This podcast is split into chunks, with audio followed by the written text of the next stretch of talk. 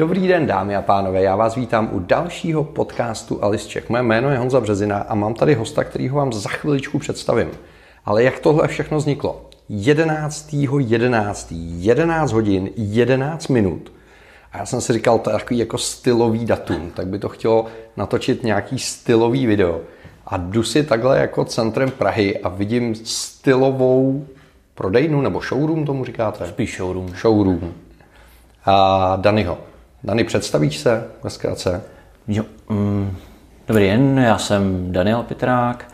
Uh, jsem ještě s kolegou Lukášem Ondráškem jsme založili značku Denny P. Mm-hmm. Vyrábíme kožený produkty, hlavně jakoby pánské věci, ať už to jsou peněženky, tašky, opasky.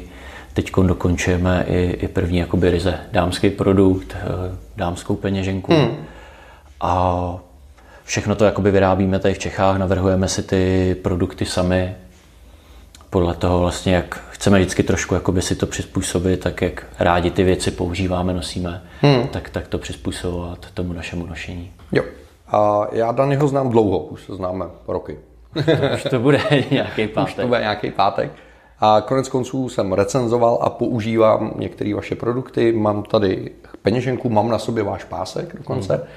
A říkal jsem si, že využiju té příležitosti, že jsi s námi udělal trošku času a že bychom se bavili ani ne tak o vašich produktech, byť jsou úžasný, ale o tvých podnikatelských zkušenostech s tím, jak se dělají prémiové věci ve střední Evropě a, a, a posílají se na ten trh.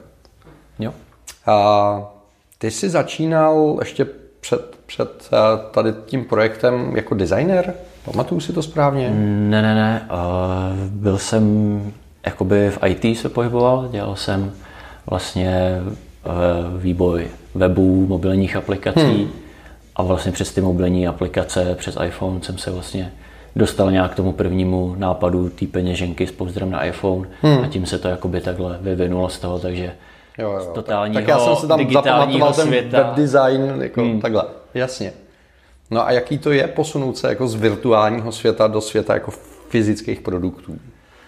No je to hodně jiný svět, ale samozřejmě jakoby každý, každý ty věci mají něco svého specifického, něco hmm. na tom dobrýho, něco na tom je špatného, ale eh, je to i to, co my jsme vlastně dělali předtím v tom digitálu, tak to byl spíš jako B2B hmm. prodej v obchody, a tady vlastně děláme B2C, takže to je taky jakoby docela velký rozdíl hmm. celkově v tom přístupu a podobně. Ale samozřejmě ta fyzická věc, když se dělá ten fyzický produkt, tak ta možnost, že vlastně člověk vidí ty výsledky té práce nějak matatelně, vidí to poměrně jakoby rychle, tak eh, to je velký rozdíl a to dává samozřejmě nějakou jakoby takový větší zadosti učinění jo, jo. z toho, že člověk si to může vzít do ruky a, a, a může se tím kochat a ne to vidět jenom na obrazovce hmm. nebo jakoby v mobilu. No. Ale tady tu potřebu jako vyrobit něco hmatatelného u, u lidí z toho virtuálního světa vidím dost často. A stejně tak na každý startupové konferenci, na každý biznisové konferenci všichni varují před tím, že jako ten příchod do toho fyzického světa k těm fyzickým produktům je strašně těžký protože těch úskalí je tam jako opravdu hodně. A jak dlouho tobě vlastně trvalo, než jste prodali první kus toho produktu? Od, od té myšlenky do okamžiku, tak tady je prostě faktura, tady je cash. Jako. to bylo asi zhruba nějaký tři čtvrtě rok, no, co jsme to hmm. vyvíjeli. Samozřejmě což teda teď moc nedává jakoby smysl tomu, jak jsem říkal, že člověk vidí hnedka výsledky, ale ale od toho nějakého vzorování, tak tím, jak to byl začátek a vlastně jsme do toho šli, že jsme s tím neměli žádné zkušenosti, totálně jsme to dělali poprvé nějaký fyzický produkt hmm. vyvíjet, tak uh, jsme udělali asi nějakých 20-30 prototypů, takže než jsme to celý vyladili na začátku, teď už samozřejmě ten postup jde dělat líp, neříkám, že hmm. se nezasekneme na určitých věcech, to se zasekáváme po každý, tomu se asi vyvarovat uh, nedá, ale jako dá se to docela dobře, jako všechno se dá naučit, takže jako hmm. člověk se v tom nějak vyzná, zorientuje. A... Takže to začalo tím, že jsi jako začal kreslit peněženku, která je zároveň pouzdro pro iPhone Pak jste hmm. po večerech jako si vyšívali v kůži? no úplně, jako nejdřív jsme začali ještě takový kreslit, pak se to sestavovat z papíru hmm. a pak se začalo jakoby nějak s tou kůží hrát. Samozřejmě jsme hledali někoho, kdo s tím má nějaký větší zkušenosti, hmm. protože zase hledat si v tom úplně, naučit se to úplně komplet celý od píky, to bych řekl, že by nám trvalo ještě díl, takže jsme hledali někdo, kdo se v tom nějak vyzná, aby nám v tom poradil a pak eh, s ním jsme ladili ty, ty další věci, aby to dostalo nějakou podobu, protože zase jsme chtěli, rádi se nám líbí jakoby dobře udělané věci hmm. a, a, a kvalitní a to s těma našima nulovými zkušenostma z, z té výroby jsme si nemohli úplně dovolit, takže jsme to pak takhle ladili hmm. dohromady. A ten to rozhodnutí vyrábět ty věci fyzicky v Čechách, zatím bylo co? Tak jednak to, že si mysleli jsme si, že to tady máme na to jakoby schopný lidi, nebo že tady je nějaká tradice. Máme, Takže a to byla jedna věc, samozřejmě potom druhá i daleko lepší nějaká domluva, fyzická komunikace, že člověk, když by to řešil někde mimo republiku, tak nejde to řešit jenom tak, že se bude skypovat nebo posílat hmm. po e-mailech a posílat fotky. Hodněkrát často je to potřeba si to vysvětlit osobně, kouknout se na ty věci a podobně. Hmm. A to samozřejmě na tu dálku není úplně ideální varianta. Hmm. A ta, tato ta jednodušší logistika za tím produktem vám vykompenzuje to, že jsme v, jako ve velmi drahém ekonomickém prostoru?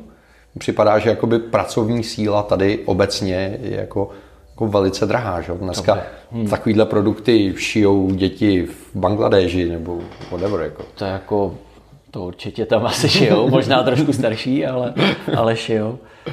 No já bych neřekl úplně, že to něco vykompenzuje. No. Je to, uh, máme to přesvědčení, si myslím, jako, že je to dobrý jakoby vyrábět ty věci tady, uh, jako myslím v České Takže republice. patriotismus. Myslím si, že v tom jakoby za nás hraje určitou roli taky to, že přece jenom furt ty peníze zůstanou tady u nás a, a to, že si koupíte něco, co je zvenku, tak v podstatě posíláte ty peníze ven. Hmm. Takže tohle to v tom hrálo taky roli. A určitě to má nějaké svoje nevýhody, jakoby člověk nemůže vyrábět, si myslím, úplně levný hmm. low-costový produkty tady v Čechách, protože, nebo obecně v Evropě, v porovnání s tou Ázií, protože ta, ta pracovní síla je dražší a hmm. u těch levných věcí valnou většinu toho pak dělá ta hmm. pracovní síla, takže ten rozdíl je tam o dost velký. Když se dělají ty kvalitnější, prémiovější, složitější věci, kde je potřeba daleko víc jakoby té zkušenosti, tak uh, tam se ta pracovní síla nebo ty náklady na tu, na tu sílu víc ztratí hmm. než v těch levných produktech. Takže proto jakoby i se to směřovalo jakoby do těch prémiovějších věcí. Nalákalo vás někdy, dneska je single day, že? na Alibabě, jako za první minutu no. prodali asi za bilion korun. Jako. No. Nelákalo vás někdy jako to zkusit, ten objem?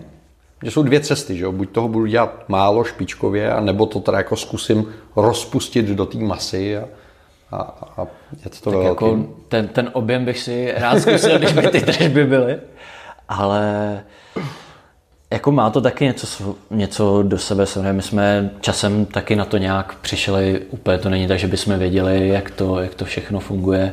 Teď člověk ví, že taky to obnáší jakoby jiný přístup, jiný cílení, jiný ten produkt, hmm. jiný ty výrobní náklady, nebo jakoby jinak si to celý poskládat.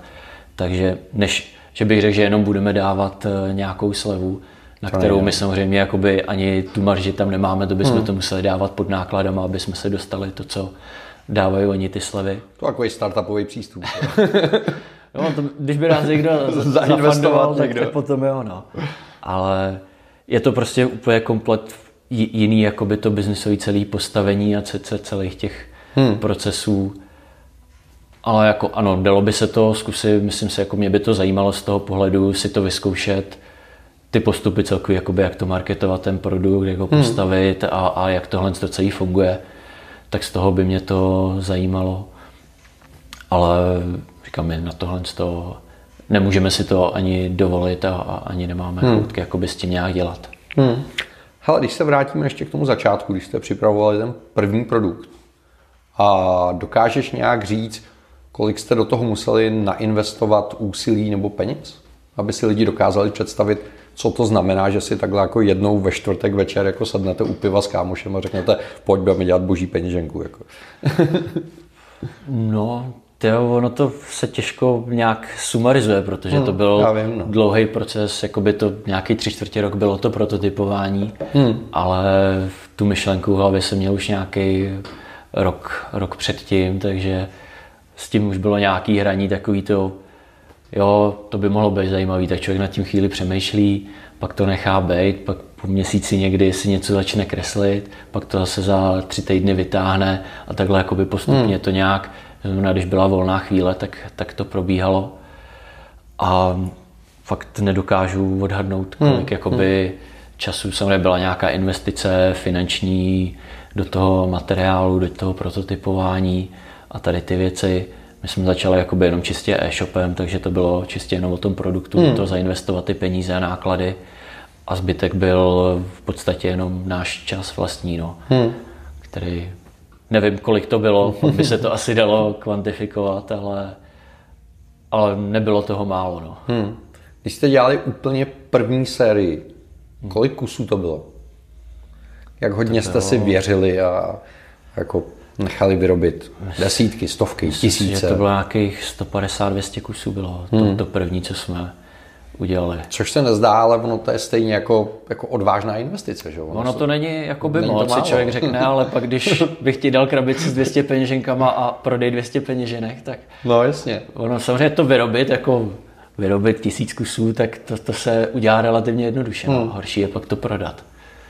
To pak bylo pak i další jakoby věc, kde jsme se zase učili toho, jak to celý nějak prodávat, jak, jak se to chová a, a všechny tady ty věci s tím, hmm. co to vůbec je zase nějaká ta skladovost, že vlastně u toho digitálního tak člověk to vyvine, předá to klientovi za nějaký pár měsíců, zaplatí se faktura a je to hotový, hmm. než to tady člověk to musí nějak vyrobit, mít něco na skladě, aby to zase bylo nějak dostupný. Hmm. Protože jsme nechtěli jakoby jít tou cestou úplně zakázkové výroby, že se nám víc líbí ten, ten komfort toho, že jo, teď něco chci, tak eh, si hmm. to můžu hmm. vzít hmm. A, a mám to. Takže jsme se šli tady tou cestou, takže skladovosti a, a, a držení toho a samozřejmě s jednou peněženkou to bylo ještě dobrý ve dvou barevných provedeních, ale teď, když už máme nějakých, kolik to asi nějakých 15, 16 produktů, většinou jsou ve třech barevných, hmm. někdy ve čtyřech provedeních, potom tam jsou velikosti třeba opasku a tady hmm. toho, tak už, už jsme na docela velký částce, co, co leží jenom ve skladu. Takže jste a... si pronajali v Slušovicích halu, jak bývá dobrým no, to zvykem. Za, za, za, za tolik peněz v tom neleží.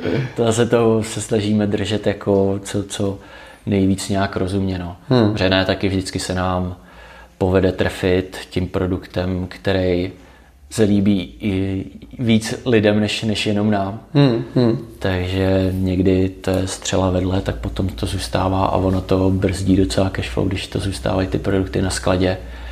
A tím, jak zase nemáme tam takový ty obrovský marže, tak samozřejmě každý ustřelení u jednoho produktu nás stojí hodně velký peníze a, no, a těžko je zase doháníme zpátky jinde. No. Hele, teď jako když se spouštějí nové projekty, tak jsou dva takové jako trendy. Jeden trend je sehnat nějakého investora a dělat to za cizí peníze. Na to se díváš ty jak? Byl by si radši, kdyby, kdyby v tom ležely peníze někoho jiného než tvoje vlastní? Tak v těch špatných chvílích, kdy, kdy ty peníze jsou skoro na nule, tak samozřejmě tam bych byl radši, když by to byly cizí než moje. To byly hodně těžké chvíle, ale Zase ono to má v obojí něco do sebe. Podle mě záleží, jak člověk je nějak hodně schopný v tom biznisu jako s tím pracovat, protože si myslím to, že v tom má člověk své peníze a nemá úplně jakože vyloženě na, na, na rozhazování, že tady dostal pár mega na to, že něco může rozjet, hmm. tak to, že má jich málo a, a jsou ještě jeho, tak e, se daleko víc rozhoduje o tom, do čeho investovat, co nedát, co dát a opravdu jakoby otáčí každou tu korunu a přemýšlí nad tím, když, to, když ty peníze jsou, tak si řekne, jo, tak to můžeme, když se ztratí, jak to tak nevadí. Hmm.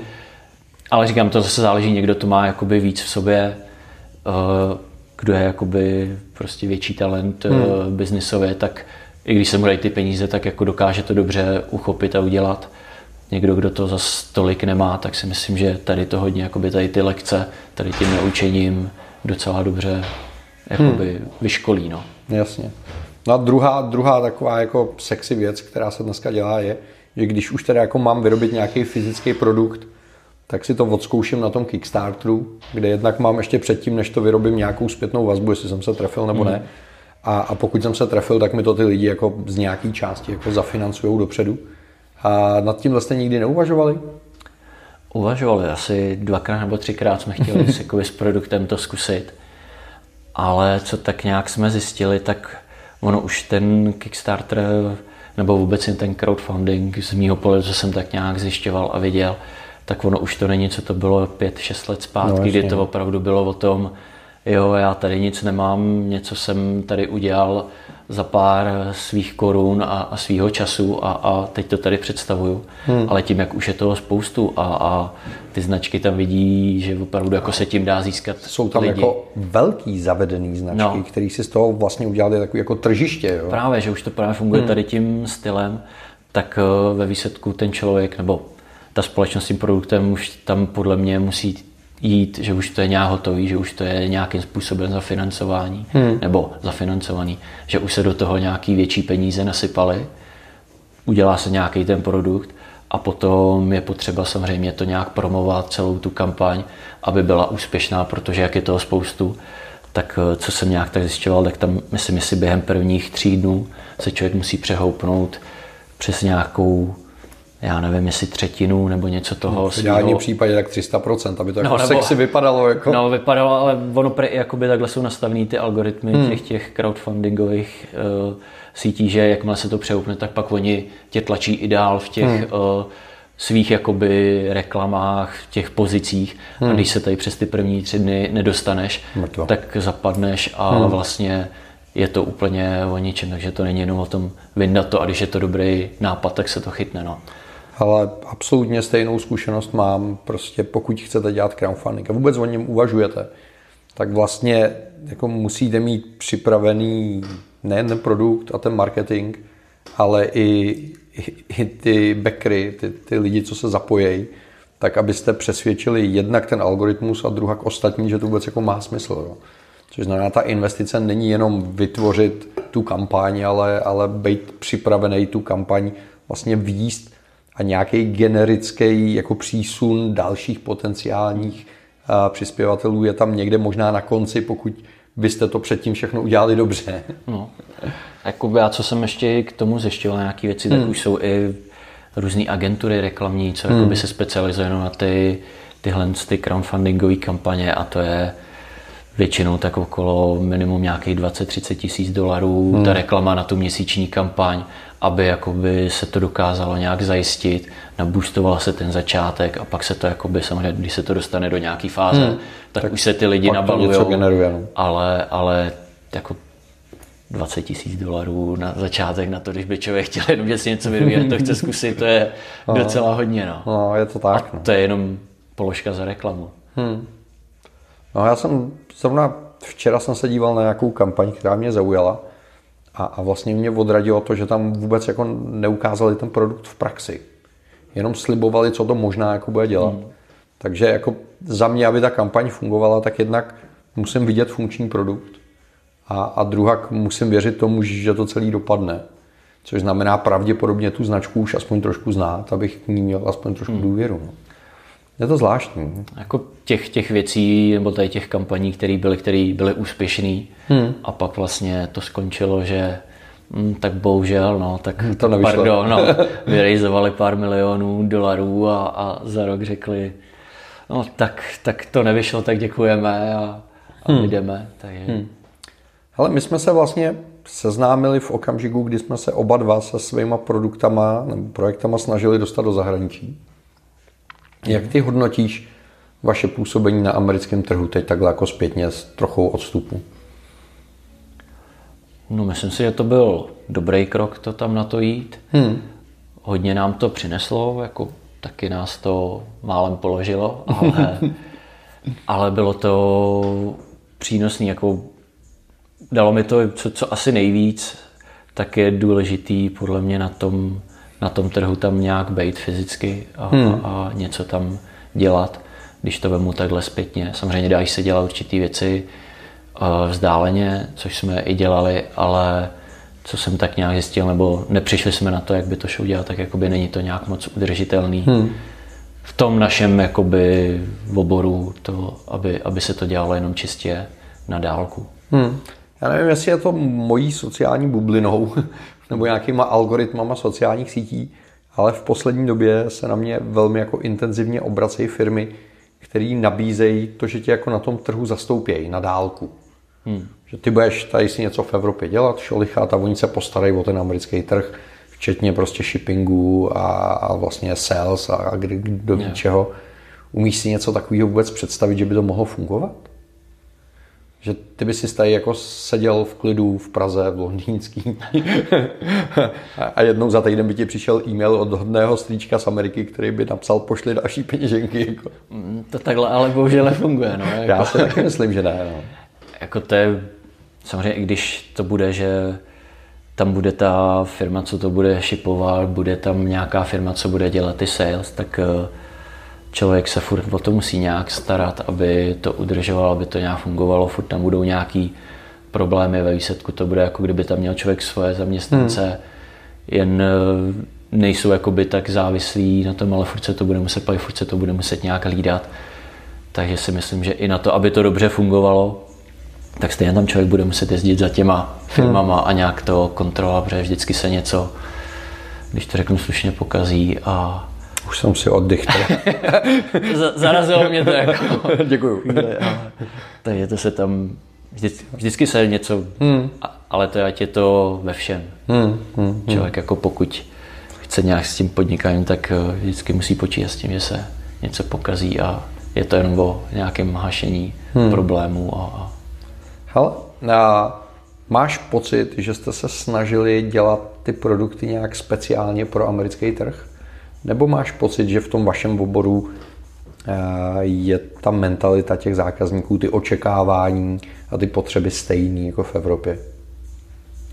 No my jsme to úplně nedělali vyloženě pro ten americký trh. My jsme tam jakoby šli s tím důvodem, že si myslíme, že tam je největší šance jakoby s tím produktem uspět, je tam hmm. největší jakoby kupní síla na to příslušenství, hmm. velký trh jednotný a že když se to podaří nám nějak prosadit tam, nebo bude se to líbit tam, tak je velká pravděpodobnost, že by to mohlo fungovat i všude jinde. Hmm.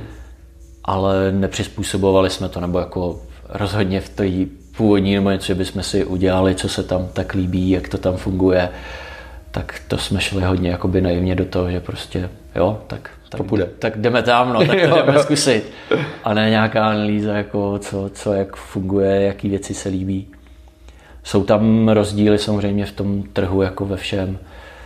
Líbí se nějaký jiný věci, nějaký jiný odlišnosti, ale nemyslím si, jako, že bychom se tomu nějak přizpůsobili. To ani zase, my se ani tomu jakoby přizpůsobovat úplně nechceme. Hmm. Protože samozřejmě ten trh tam je taky na to udělaný, že ty designovější věci, nebo prostě ten evropský design je zase jinak vnímaný v té Americe, hmm. kde oni na ten design úplně nejsou a zase Některý ty zákazníci v té Americe jakoby to vyhledávají a některý zase jsou zvyklejší na ten jejich... Konzervatismus. Jo, takhle konzervativnější, jakoby ne moc, spíš bych řekl nedesignovější vzhled.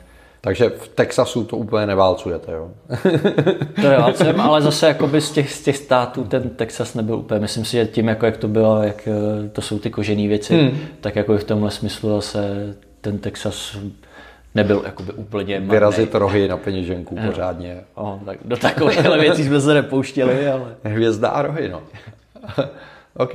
A je tady spousta věcí, které u vás vnímám jako úspěch. Mm-hmm. Že jste se dokázali dostat do nabídky Apple s příslušenstvím, což není úplně jednoduchý. Že jste dokázali přežít startup za vlastní peníze, což taky se ne vždycky povede. Co ty vnímáš jako za váš úspěch? Co tebe těší? Tak mě těší, že pořád fungujeme ještě. Ta viře je asi největší. ta věc toho, že fungujeme, furt přidáváme nějaký produkty nový hmm. a s tím, jaká byla vlastně jakoby doba, každý ten rok jakoby je úplně jiný. Hmm. Spoustu nějakých partnerů, který jsme dodávali, tak eh, končí a podobně, takže eh, z tohohle důvodu to bylo jako úspěch, že pořád pokračujeme a fungujeme. Samozřejmě ten, ten úspěch v tom, že jsme se dostali na ten Apple, myslím si, že pořád jsme ještě jako i jediná uh, značka česká, která hmm. se tam dostala. I když to netrvalo jakoby nějakou delší dobu, ale byli jsme tam, málem nás to tedy, jak jsem říkal, jako i, i, i položilo ale furt to stálo za to, no, jakoby dokázat něco, co člověk tady... Položilo v jakém slova smyslu? Bylo to jako logisticky náročnější, nebo? Logisticky, ale nejvíc nás to jakoby položilo z toho cashflow problému, no, jakoby, hmm. kdy člověk, oni potřebovali několika týdení jakoby zásoby dopředu, a neřekli ti, jestli se končí, nekončí jo, jo. a podobné věci, prostě jejich takový jo, takhle to bude a, a pak najednou ze dne na den řeknou, že, že ne a že člověk třeba navyráběl nějaké věci nebo hmm. podobně. Hmm. Tak eh, bylo tam zase i víc nějakých skladů, do kterých jsme to posílali, protože mají různě rozdělené hmm. ty distribuční centra pro Evropu, pro Ameriku, takže v tomhle tom to bylo hodně náročné. No. Hmm. A, a obráceně, já, já jsem přesvědčený hluboce o tom, že vždycky jako nejpoučnější jsou jako ty fuck upy, ty, ty problémy, kterými asi někdo prošel. Samozřejmě. Jsme takový objevitelé slepých uliček, jak říkal Jára Zimmerman. Podělil by se s náma o něco, co, co jako zpětně vnímáš jako chybu v tom, co jste udělali? A říkáš si, kdyby jsme tenkrát věděli to, co vím dneska, tak bych to dělal jinak? No, myslím si, že ta velká distribuce, jako to, co jsme objevili u toho Apple, to, jak to vlastně celý funguje, takovýhle hmm. ten opravdu ten velký retail, hmm. tak eh, že to pro nás moc není. to jsem objevil, že jakoby na to člověk musí jít už s jiným produktem, nebo jakoby ve výsledku si myslím s tím, jak jsme se bavili, ta výroba v té Ázii, hmm. kde má zase jiný marže, hmm. protože samozřejmě zase oni si stáhli nemalý procenta, hmm. kde ve výsledku se to dělalo jenom, že to bude jakoby ta, ta, ta reklama pro nás. Hmm. Ale když si to pak podáš, tak ty jiné firmy třeba na tom furt nějakou dobrou nebo normální marži mají, i když dokážou dát ještě tu marži i tam. Hmm. A i v ten styl jakoby těch našich produktů, kdy máme každý ten produkt jiný, protože máme jakoby tu neupravovanou povrchovou úpravu jakoby té kůže, tak eh, je to takový těžký na ten distribuční proces do těch obchodů, kde většina food lidí je zvyklá, že máš deset tašek vedle sebe a každá vypadá úplně stejně hmm. a přitom od toho očekáváš, že to bude přírodní produkt. No. Tak hmm. hmm. Jakoby, že už je to hodně zblblý kor jakoby v té kůži, kde už za tu kůži v podstatě se prodává kolikrát i kus plastu, který hmm. se ve spod bude podlepený jakoby milimetrou, milimetrem kůže a ze zákona se to může říkat, že to je jakoby kožený výrobek. Hmm. Ale není, takže v tomhle tom, v té celé té distribuce jakoby toho velkého retailu si myslím, že to je něco, co, když bychom do toho jakoby šel, šel znova, tak už by to chtělo mít eh, nějaký jiný produkt nebo celkově hmm. postavený hmm. na to jiný biznis. Tohle je strašně zajímavý, když přijdeš do Apple Store. Já nevím, jestli jsi z toho všimnul, nebo jestli je to jenom můj pocit. Ale já mám pocit, že i hodně velký partneři tam mají většinou jenom jako jeden produkt ze svého portfolia. Jo, že prostě a tam máš jeden konkrétní typ pouzdra od někoho, nebo hmm. tam máš jedno nějaký chytrý příslušenství a, a myslím si, že je to právě tím, že je to takhle jako náročný logisticky pro ty firmy a oni vytipují jeden produkt, udělají ho masově, aby tam byla ta marže a nahrnou to tam, pokud se jim to podaří jako dohodnout. Já si myslím, že i hodně jakoby v tomhle tom je, že si to takhle skládá ten Apple sám, protože Apple. oni si jakoby vybírají hmm. vyloženě, jakoby oni řekli, chceme tam tohle, tohle, chceme jenom tady tu barvu a tohle. A tohle si zkusíme na tohle období tam zařadit. Hmm. A já si myslím, že oni už jak mají ty obrovské zkušenosti, ty data, tu hmm. masu hmm. lidí, tak eh, si myslím, že když oni řeknou, tady dáme forecast, tolik se bude prodávat za týden, tak uh, oni to podle mě u jakýkoliv produktu Trefí. vždycky splní. Hmm. Protože už, už to mají tak naučený a když si to pak v tom košíku tam dají, jako nechcete si přihodit ještě tohle z toho hmm. a ví, že z 20% ty lidi si to tam přihodí, tak oni to prostě vždycky prodají. Hmm. Hmm. A v tom podle mě takhle oni to skládají. Samozřejmě oni si tam drží pár značek, který mají víc produktů od nich, hmm. jsou tam dlouhodobě, ale do toho skládají, že berou vždycky nějaký novější značky, vemou jeden pro něco, jako jsme byli my, tam to na určitý nějaký časový období dají, pak to zase vyhodí zpátky, dají tam něco jiného a takhle to střídají. No. Hmm. A ty tušíš, jak ta spolupráce začala? Jak vás našli? Nebo vy jste je oslovili? Jenom typuju. Samozřejmě, hmm. když jsem se ptal, tak eh, řekli, že nemůžou říct nic. Hmm. Takže, ale bylo to, protože my jsme máme nebo měli zákazníka vlastně, co byl pár zákazníků jsme měli, co jsme posílali jakoby přímo shipping adresa byla do, do Cupertina hmm. a jeden byl, co si během roku a půl objednal asi 15 produktů hmm. a většinou to byly iPhone peněženky na normální nebo pluskové velikosti hmm. a i byl docela jakoby komunikativní, jak jsme si různě jakoby přes vždycky se ptáme na zpětnou vazbu na ty produkty hmm. a všechno, jak to funguje, tak eh, jsme komunikovali a vyšlo z toho, že on je vlastně byl nějaký, nevím jestli pořád teda ještě, eh, hmm. senior, eh, nějaký šéf vývoje na OS X, na Macy hmm. a právě říkal, že musí nosit klasický i pluskový telefon, proto jakoby má obě hmm. peněženky a tohle. A tak jsme si nějak psali a když už to bylo po tom roce a půl nebo dvou rokách, tak si říkám, tak už máme nějaký jakoby víc bližší vztah, tak zkusím, nebudu to nějak dotit, tak jsem se ptal, jako jestli třeba neví, na koho se obrátit, když my jsme se chtěli zalistovat jako hmm. do, do obchodu nebo něco. A on říkal, no, že neví a že se zkusí zeptat. A já už jsem... V kantýně tam takhle jako stál s tím tácem. No. Jako měl brkaši a řízek a říkal, hele Franku, nechtěl bys tady. No, to je Díky. Tak jako, no, já nevím, jestli to z toho bylo, jako říká, hmm. se zkusí zeptat. No, já zase jsem nechtěl, protože furt to byl zákazník, tak no, jsem jasně. to nechtěl nějak tlačit nic, tak jsem to nechal být. Nic, nic, nic, on už se nějak nezmiňoval a pak po nějakých asi třech, čtyřech měsících přišel e-mail z toho jejich departmentu na ty produkty třetích stran, že jako si našli náš, náš produkt nebo naší značku a jestli bychom neměli zájem něco zalistovat. A když jsem se jich ptal, tak říkali, že, že to teda nesmí říká, ale že pár lidí jako se zmiňovalo, že, že jsou to dobré věci. Hmm. Takže typuju, že asi mohlo Jasně, být nějaké no. spojení o tam tať. Ale... Hele, a když ti přišel tenhle e-mail, jak blízko se byl k tomu, že to smažeš, že je to podvod a spam a jak, jak hodně si jako věřil tomu, že ti opravdu píšou seplu? Jako? to jsem jako nemazal, to je, tím, jak mám to pozadí z IT, tak jsem jo. zjistil, že, že to nejspíš nebude podvod, hledal hmm. jsem si ještě i ty jména tohle z toho a, a bylo to z toho Applecom. Spíš jsem na to nějakou chvíli koukal, no, jako, že pěkný, jako když to tam takhle přistálo, to přišlo někdy asi v 11 po 12. večer. Hmm. Tak to bylo samozřejmě pěkná chvíle. Jo. Ale to trvalo pár minut a potom takový to klasický, když člověk ještě nějak podniká, tak je ta radostná chvíle, pár vteřin a pak mi začalo už rotovat, co to bude obnášet, za jaký věci, co, co hmm. se budou muset dělat a jak to bude náročný a jestli to zvládneme a, a jestli nás teda nakonec opravdu vyberou a podobné věci. Takže... Znám ten pocit, no. OK, když se posuneme teď mnohem víc do současnosti, co vás vedlo k tomu si otevřít kamenný prostory? Protože prodáváte e-shop. Mm. A většinu obchodů děláte přes sebe nebo přes nějaký partnery, teda ještě když jako odskočím? Většinu máme, jakoby, co, co děláme přes sebe. Hmm. Část máme přes ty partnery nějaký, co jsou onlineový, hmm. část je i nějaký, co jsou jakoby kamenný hmm. prodejny, co mají vyloženě. A showroom kamenný vzniknul?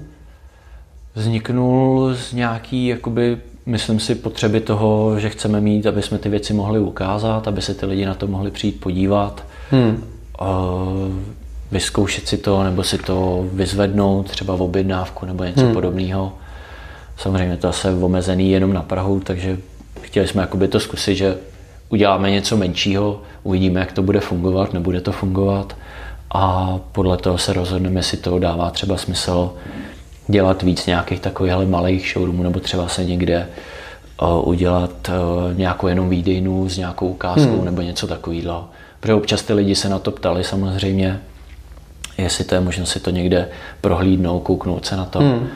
protože přece jenom každý ten produkt je trošku jiný, tak eh, na tom internetu zase je nějak udělaná fotka, snažíme se to nafotit eh, z nějakých různých odstínů nebo něco podobně, ale pořád to nějak vypadá, každý hmm. monitor je nastavený jinak, takže i ta stejná fotka vypadá hmm. jinak, takže to není úplně ideální koncepce. Ale uh, od, od začátku jste uvažovali o tom, že chcete mít svůj vlastní showroom, nebo jste zvažovali takové ty věci, jako je třeba jako jsou prodejny check designu, nebo jsou jako různý designový centra, který nabízejí hmm. produkty různých značek? V check designu nějaké věci máme u nich Máte? přímo. Super. A my tady ten jakoby showroom, to není úplně vyloženě jenom náš, my to máme sdílený vlastně ještě s dvouma značkama, hmm. kde vlastně jedno to jsou věci z merino vlny, hlavně svetry, trička hmm. a potom Prague Taylor, která dělá jakoby vlastní kolekce oblečení hmm. a, a pánský košile. Takže vlastně my jsme se takhle nějak nějakým časem to dal, jakoby, že se známe, dali hmm. jsme to dohromady a vlastně jakoby, že ty věci doplňují. V podstatě hmm. máme podobnou cílovku, ale každým jiným produktem. Jasně.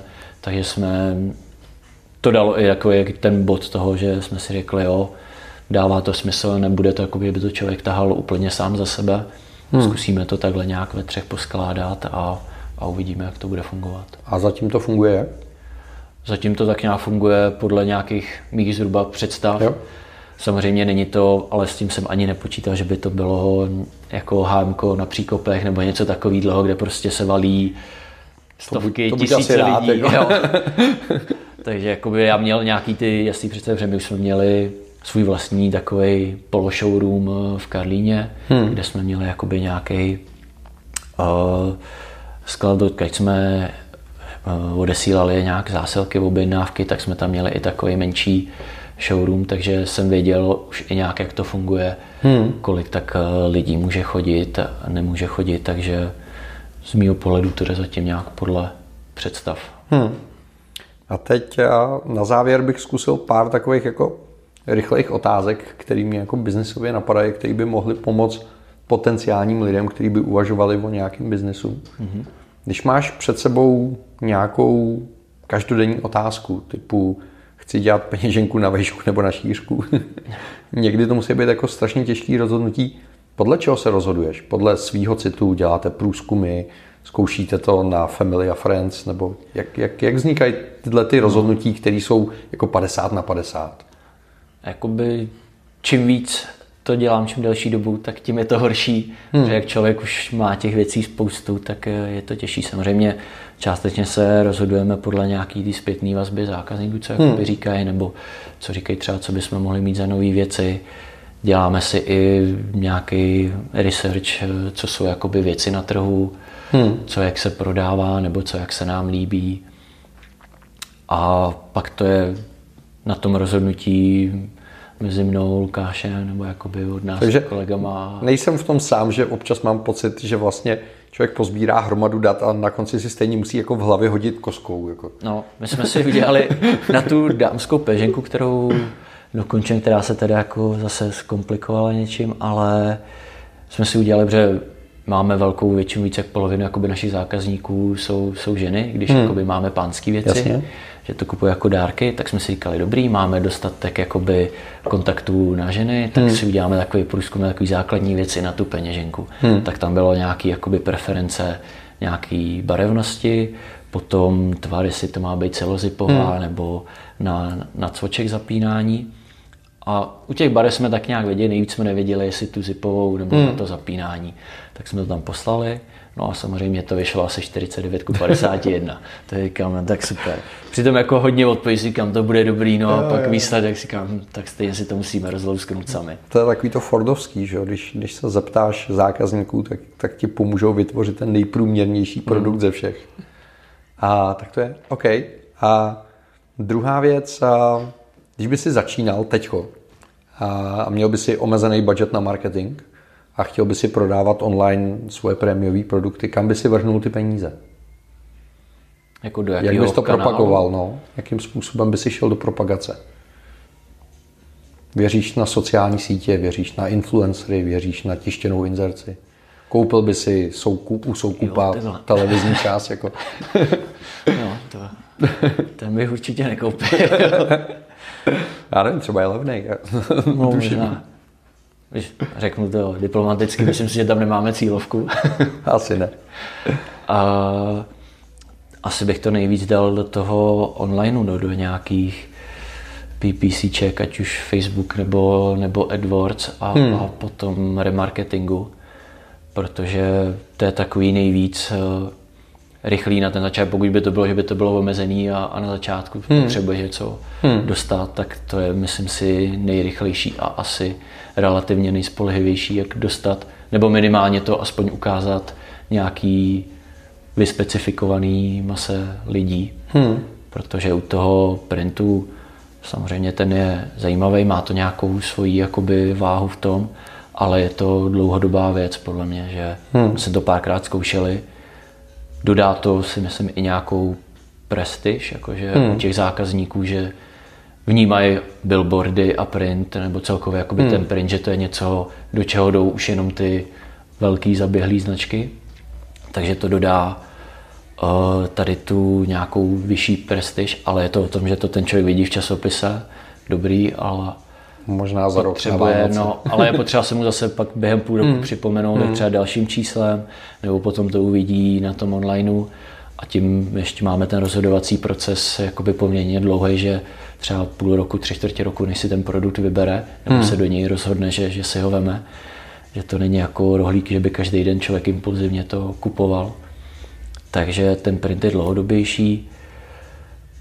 Ty influencery, sociální sítě, no, myslím si, že jakoby to nemá takovou, takový výsledky, jak, jak někdy se může říkat. Jakoby, Leoša že... Mareša jste neskoušeli? No, neskoušeli, protože si myslím, že bychom na to neměli. Tam zase hmm. myslím si, že u toho, třeba u toho Leoše, jako by to mohlo fungovat, ale zase tam musí člověk s určitým jakoby produktem. Budgetem obrovským, že? No, budgetem, ale i produktem, hmm. podle mě, já nevím, třeba do nějaký pětistovky, šestistovek, hmm. který jakoby přesně na tom, že když to člověk tam uvidí, ty, on to používá Leoš, tak já si to koupím. Klidně. Čtyřistovky, to je dobrý, jo, tak hmm. a vemu hmm. si to, ale dá tam za dva tisíce, no, tak za dva měsíce, za dva tisíce, tak to ještě budu přemýšlet a hmm. nemá to podle mě takový efekt. Hmm. Hmm. Samozřejmě jakoby potom, ale to jsou takovýhle ty jakoby celebritoví influenceri. Hmm. A, a myslím si, že jakoby je těžký strašně i změřit to, jestli to vlastně z toho funguje, nefunguje. Hmm. A někdy to je kolikrát i člověk si musí jakoby dělat research, že není, já nevím, 50 tisíc influencerů jako 50 tisíc no, influencerů. No, hmm. Že v dnešní době jako nakoupit si i to, co nám píšou ze zahraničí různě, mám tady 50 tisíc followerů, hmm. chci tašku, peněženku, tohle z toho dám dva posty na Instagram. A pak se koukneš a každý post s 50 tisícima influencera má, má 30 lajků. Hmm. Tak tam asi někde bude nějaký problém. Jasně, no. A když by si začínal s nějakým produktem, šel by si all in do jedné varianty, nebo by si radši zkusil to, že uděláš třeba ve vašem případě tři, čtyři barevné varianty, a, a budeš mít jako takovou jako sásku na jistotu, že víc jako to rozprostřeš mezi ty zákazníky i za cenu, že, hmm. že, že pak budeš muset rozmělnit to snažení. Jaký seš typ? Já si myslím, že my to jakoby i furt držíme, že to tak nějak sásku jakoby na jistotu v této, nebo hmm. že si myslíme, že to jsou ty správný nějaký barevný kombinace. Ano, máme jakoby tři, ale furt uh, si myslíme, jako, že, že se to snažíme držet v tom stylu, co dřív byl Apple, kde, kde hmm. byl, já nevím, bílá, černá a takhle to bylo. A prostě tohle je to nejlepší a takhle to stačí. Hmm. Takže v tomhle tom se to snažíme držet, protože samozřejmě najde se spousta jiných zákazníků, který chtějí jakoby jiný ty barevné kombinace. Pěknou zelenou. Pěknou zelenou, hezkou modrou, co to má, nebo něco, ale ve výsledku si myslím, že člověk stejně zjistí, že 80% dělají ty hmm. dvě, tři věci, hmm. nebo dvě, tři ty barvy. Takže spíš bych to šel a držel to jakoby jenom tím, ať už jedním produktem, nebo jakoby jednou, dvěma barvama. Hmm. A říct si opravdu, jo, tohle to za tímhle si stojíme, tohle si myslíme, že to je to nejlepší, co, co by mohlo být a takhle to vypadá nejlíp. Hmm. A poslední otázka, zákeřná, přiznávám. Myslíš si, že v podnikání jde dosáhnout pocitu, že si uspěl? Že už je to to ono? Nebo je to nekonečný proces toho, že za každým horizontem je další horizont a a je to taková pouť. Jak to máš? Pouť to určitě je. To, to, jakoby, to bych řekl, že to je nekonečný. Ale spíš to je podle mě o tom nastavení nějaký v hlavě, jakoby, co si co člověk čeká, že bude ten, ten úspěch. A jak to máš ty? Už si dospěl? Jestli jsem co? Dospěl? Jestli už si, jestli už si uspěl. Jako, dospěl. Jak to máš ty v té hlavě? No, já jsem to musel si změnit. Jakoby bylo to pár let, co jsem to s tím bojoval a, a, a bylo to taky o nějakém jakoby vnitřním přenastavení, což samozřejmě hodně tomu pomohlo jakoby i, i ty problémy, kdy samozřejmě hmm. ten prvotní úspěch úplně tohoto naivní, jo, tak teď to uděláme, tady jsem si hodil do Excelu, no tak prodaných iPhoneů je, já nevím, kolik to byly. 100 milionů. 100, 100 milionů iPhoneů O, tak když by se prodalo co 1%, 1% těch lidí to, to prodáme, jasně. No, to, je mili, to je milion peněženek, milion peněženek krát 2000, jo, tak to jsou pěkný. Tak to je v pohodě, to je dobrý. to půjde snadno. To půjde, no, takže jak se říká, Excel snese všechno, takže do Excelu se tohle hezky nahodilo. No a pak ono najednou to nejde, nejde a na účtě nula, tak člověk potom si začne bojovat, si říká, tyjo, tak asi ten úspěch, tak bylo to jakoby přenastavené. Já myslím si, že už jsem si to nějak přenastavil a, a jak říkám, jako, že to, že, že, že nějak fungujeme a, a, a pokračujeme, tak to už bude jako, že, že, že ten úspěch a že to bude furt, je to práce do nekonečná, no, tak to je, bych řekl, ve všem práce do nekonečna, hmm. člověk hmm. v něčem chce pokračovat. No. OK. Hele, dík moc za tvůj čas. Já děkuju, že jsi se stavil. Mějte se krásně a zase příště na shledanou. Ahoj.